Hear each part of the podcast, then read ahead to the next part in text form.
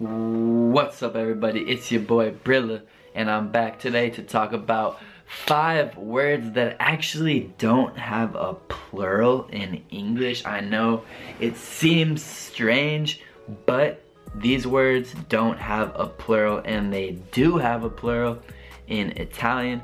So be careful when you're using these words. The first word is gum, which in Italian is una gomma Obviously in Italian you could say voglio una gomma, I want a gum, but in English you can't. So you have to say, can I have some gum? And it'd be wrong to say, can I have a gum? So like with all other uncountable words, instead of a, you have to use some.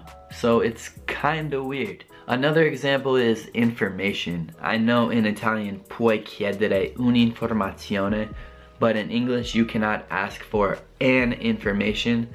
You can ask for some information or just can I have information without any article there, but you cannot ask for an information because again, information, it cannot be plural, it's uncountable. So be careful guys. The next one is luggage. Luggage is uncountable. You can have some luggage, which would be three suitcases, like una valigia, but bagaglio, luggage, this is only uncountable and it cannot be plural. So you can have some luggage, but you cannot have a luggage. All right, another one is money. Yeah, like if I have a hundred dollars, I don't give them to you, I give it to you because money is uncountable. I know in Italian you would be like, me li devi dare. You must give them to me. But in English, it's just me lo devi dare. You have to give it to me. Give me my money. Money is only singular and it's uncountable. I want some money.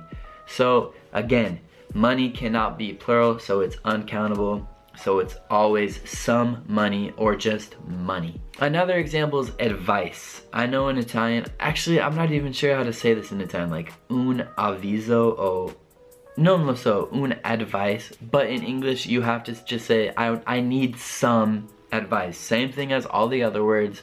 You can't say, I need an advice. You have to say, I need some advice or I need advice. The last one, which is a big one, and this is very surprising to Italians is hair.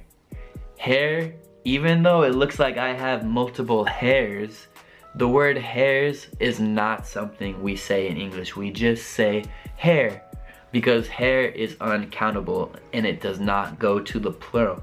For example, wow, your hair looks beautiful today. Notice that I put it into the third person singular category with the S on the end of the verb looks because it's singular and not plural. So, your hair looks beautiful. It looks beautiful. Your hair looks beautiful. Oh, thanks, I cut it yesterday. I know it seems weird to your Italian mind, but in English, hair is only singular. But you could say some hair, but usually we just say hair. Guys, I hope you understand the idea of this message. I hope you understood my English. I hope you like listening to me in English. Mom, dad, this is maybe one of the first videos you could actually understand of mine. So hello, hello to all my English speaking friends. I hope you guys are chilling. Guys, make sure to check out my Patreon page in the description, link in the description. Like, subscribe, smash that subscribe button as other YouTubers say.